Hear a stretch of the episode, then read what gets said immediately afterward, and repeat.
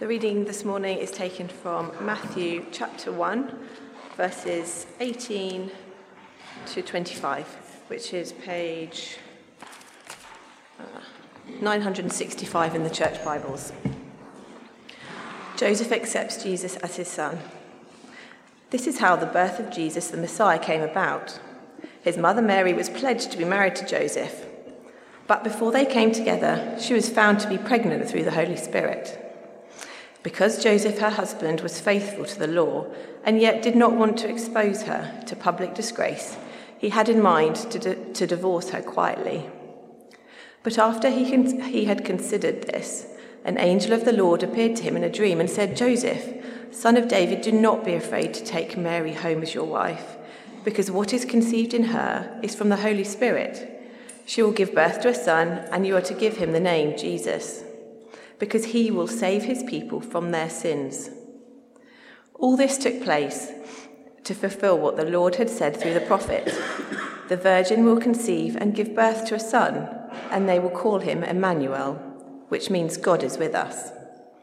When Joseph woke up, he did what the angel of the Lord had commanded him and took Mary home as his wife. But he did not consummate their marriage until she gave birth to a son, and he gave him the name Jesus. This is the word of the Lord. Thanks be to God. Keep that um, passage open before you because we're going to be looking at it this morning.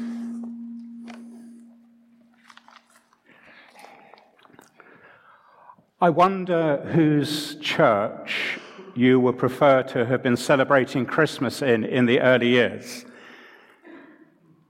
Matthew's church or Luke's church? In Luke's church, you had two wonderful births, you had mangers, you had shepherds, you had angelic hosts. In Matthew's church, you just had a few words.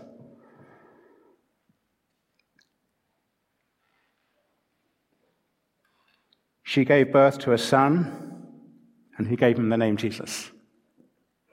End of story we jump straight, don't we, to chapter two, and we've got the kings there and the Magi, and it's great again because we're back on familiar territory. But I think this particular passage is one that's often overlooked, and we can lose sight of some of the important truths that are here in this opening. I've visited many art galleries over the years and many cathedrals. But this uh, next picture here is the, is the only one I think I've seen physically of a representation of Joseph and the sort of baby Jesus. He looks quite grown up, doesn't he, in that uh, particular stained glass? This is in, in, in Prague. Um, if you Google pictures of, of Joseph and Jesus, you do get a few more, but the majority seem to be patterned on the same iconography that's here in this stained glass. Yet Joseph holds the key to Jesus being great David's greater son, as we sing in one of our carols. Because we noted last week that the genealogy in chapter 1 has a sort of strange ending. A straightforward reading of a, of a genealogy would have had something like this Eliezer, the father of Matthan, Matthan, the father of Jacob, Jacob, the father of Joseph, and Joseph, the father of Jesus. But like me telling a fairy story with a, a, a, a crossed ending, you're going to say you've got it wrong, Brian, there. Because it doesn't, does it? It's Eliezer, the father of Matthan, Matthan, the father of Jacob, and Jacob, the father of Joseph, the husband of Mary. Mary was the mother of Jesus, who was called Messiah. There's a discontinuity in Jesus' line, which we would trace back, in theory, through the Father. So, how can Jesus be son of David? Well, Matthew reboots the story in verse 18. He begins chapter 1 in this way the genesis of Jesus the Messiah, the son of David, the son of Abraham. And now he restarts the story with this is how the genesis of Jesus the Messiah came about and then goes on in verse 24 to explain that Joseph took Mary home as his wife and he named the child Jesus. In other words, Joseph adopts Jesus into David's line. I was really struck by that as I read it because I went sort of leaping forward to Romans and Paul talking about us being adopted into God's family. I don't know whether, I'm not sure whether there's a link there or not. That may be a future PhD, but we'll, we'll see. But there, there's something there about, even at the start, of the fragility of who Jesus is and was. But we jumped ahead. Before that happens, we need to look at a few things about Joseph that this picture, this particular story tells us. And the first thing that we're told here is that Joseph is a righteous man, or as our translation has it, faithful to the law.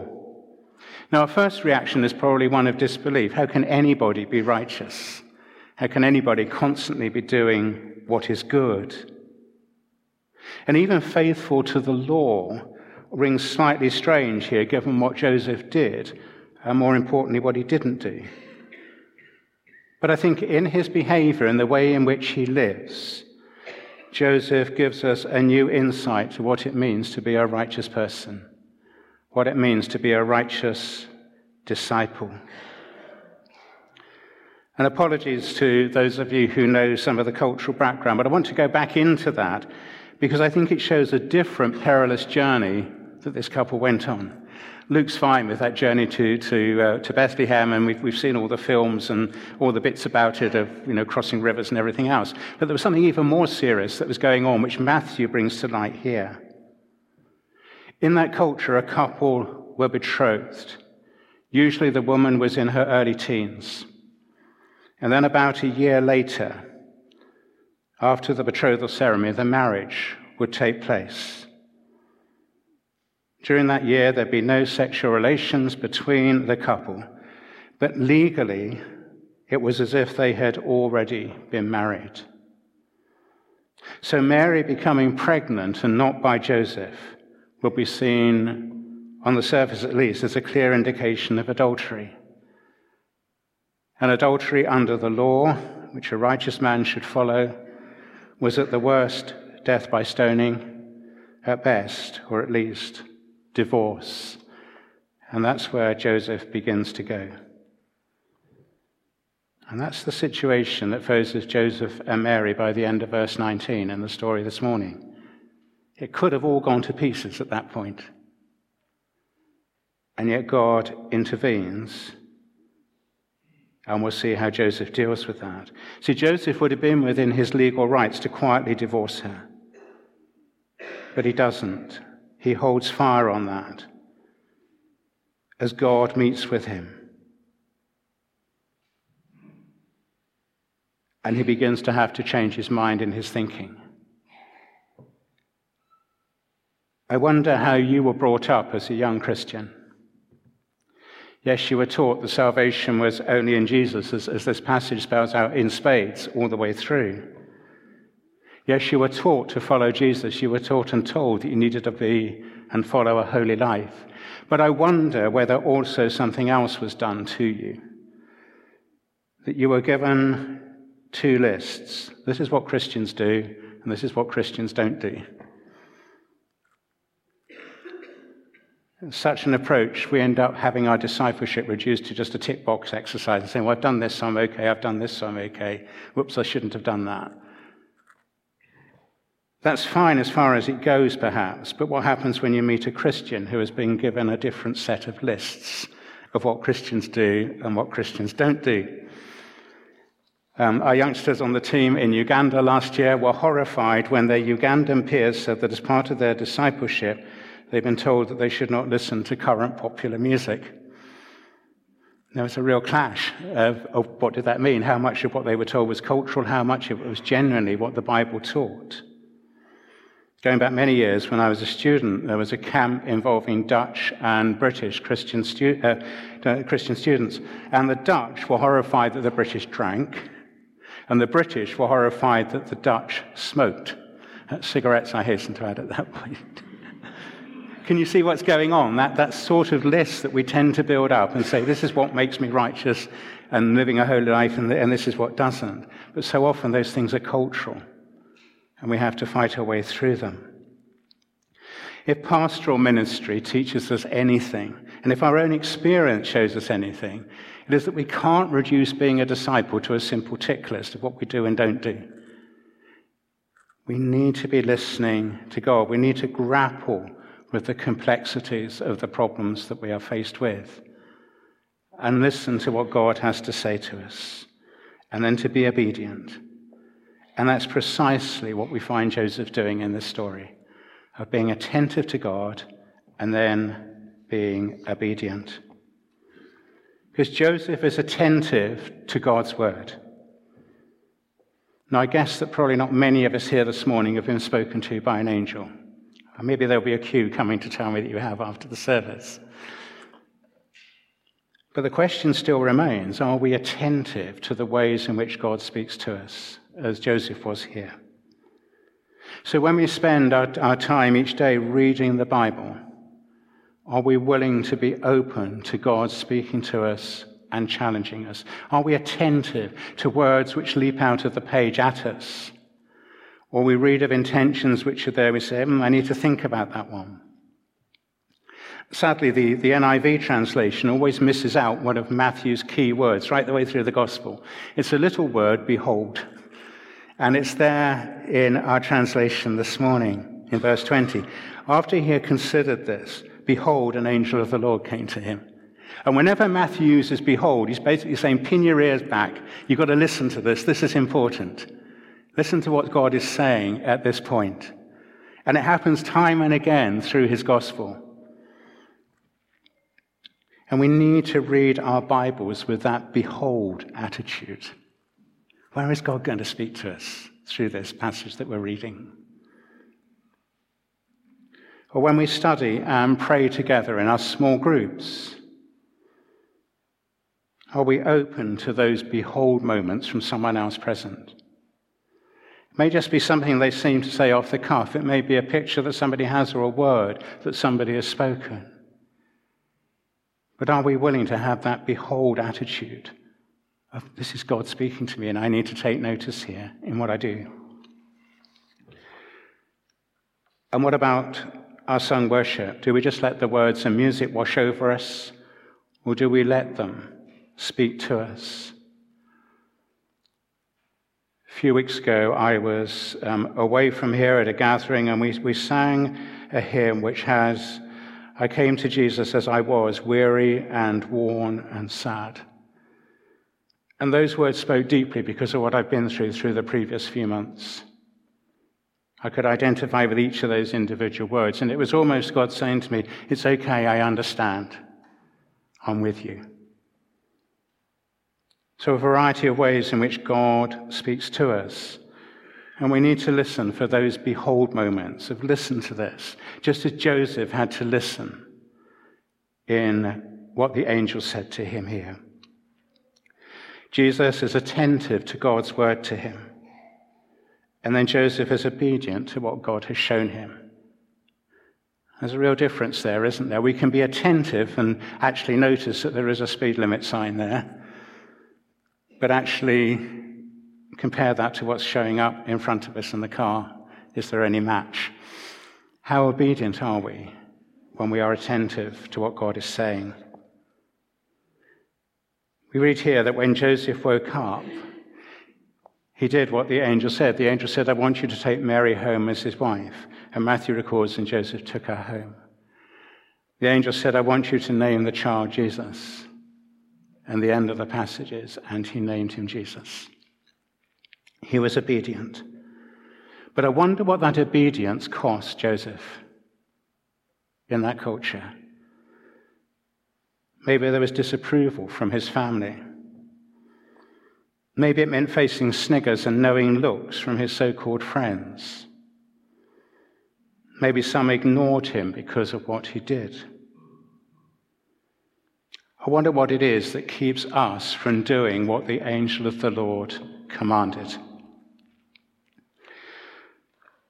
I suspect that the most frequent thing is fear of what others might think or say, whether in the church or outside it. Now, we have it easy in our own country here, don't we? Because the most thing we're likely to face are people saying things to us. Might go a bit more than that, but on the whole, that's all it is. Now, words hurt, they do. But nonetheless, for some of our brothers and sisters elsewhere in the world, it will be ostracism, imprisonment, maybe even death. I remember talking to a Sikh teenager on one occasion who was asking really deep questions about following Jesus. And they looked me straight in the face and he said, Look, you realize that if I do this, I'll get thrown out of my home. Following Jesus, being obedient to him, is costly. Are we willing to follow? But there's another lesson to learn from the story here. Because we find at the end of it, it's not really a story about Joseph at all. It's a story about Jesus. It's all about Jesus, not about us. In Luke's Nativity, Joseph has a passive companion role to Mary and then disappears from the narrative after the Nativity story. In Matthew's Nativity, Joseph has a, a, more direct involvement. He takes the lead, particularly when Herod starts to throw his weight around. But again, Joseph disappears by the end of chapter 2. He's implied there at the story when, as a teenager, with Jesus is in Jerusalem with his, um, with his parents, and Jesus goes missing, and they go back and find him, and so on. But that's it. The only time he really appears is when others challenge Jesus and say, We know who you are. You're Joseph's son. Get a grip on it. You're going away from where, who you really are. And I wonder whether there's something else going on here. The challenge is that the focus of our discipleship is on Jesus. It's not on what we do or don't do, but our focus is actually are we following him closely? Because actually, the, the, the earlier bits of doing the right things will follow from that if we're following him closely. Joseph is a model disciple. He's righteous, he's attentive, he's obedient. But the words of the angel point to something else. It isn't about you, Joseph, it's all about Jesus. And I wonder whether that's the antidote to our fear of doing the right things, the things that God has asked us to do. If we recognize it's all about Jesus and not about us, are we willing to take the flak for Him? The angel paints the big picture here. And in the angel's words, our attention is taken away from Joseph and fixed on Jesus. Jesus is the one promised long ago by the prophet Isaiah the virgin will conceive and bear a son. Now, originally, that was probably appointed to Hezekiah's birth. But certainly by the time of Jesus, those words had become invested with something greater. That this one who was born in that way would be God's special one to come. I wonder how you're getting on with the Advent candle. As you work your way down through the names of the child on that, I wonder if there there's any unusual ones that you've found so far. But in our passage this morning, we find three of those names. Jesus is Messiah, God's anointed one, the one who was longed for, the one who will bring freedom, the one chosen by God, sent by God, and anointed by God. This is Jesus. It's called Jesus, the Greek form of Joshua of God who saves. As the angel explains, you are to give him that name because he will save his people from their sins. We've already sung about it in one of our songs this morning of Jesus as Savior. And then he's called Emmanuel, God with us. And again, we've alluded to that in what we've sung this morning. Messiah, God's anointed one, the one who will save us, Jesus, the God with us, Emmanuel. In that bundle of cells in Mary's womb, God made man is being formed. Let me repeat that. In that bundle of cells in Mary's womb, God made man is being formed. Does that grab you? something incredible going on in this story as God Himself comes amongst us as anointed one, as saving one, as the present one. And that's the story of Christmas, isn't it? It's a continuation of the story of salvation from Abraham on that Matthew's already been telling us about. And it comes down to this of a small baby, fragile, vulnerable, in his mother's womb.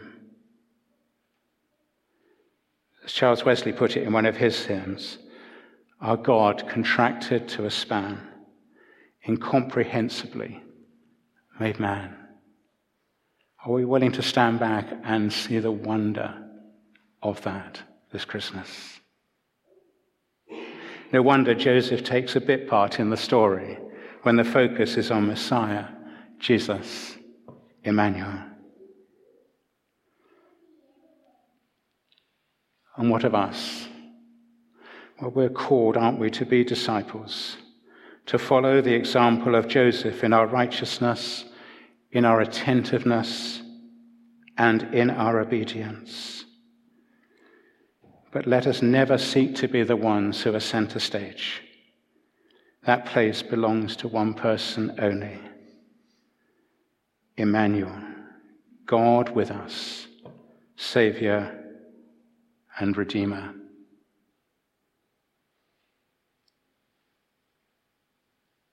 Lord, put us in our rightful place this morning. Amen.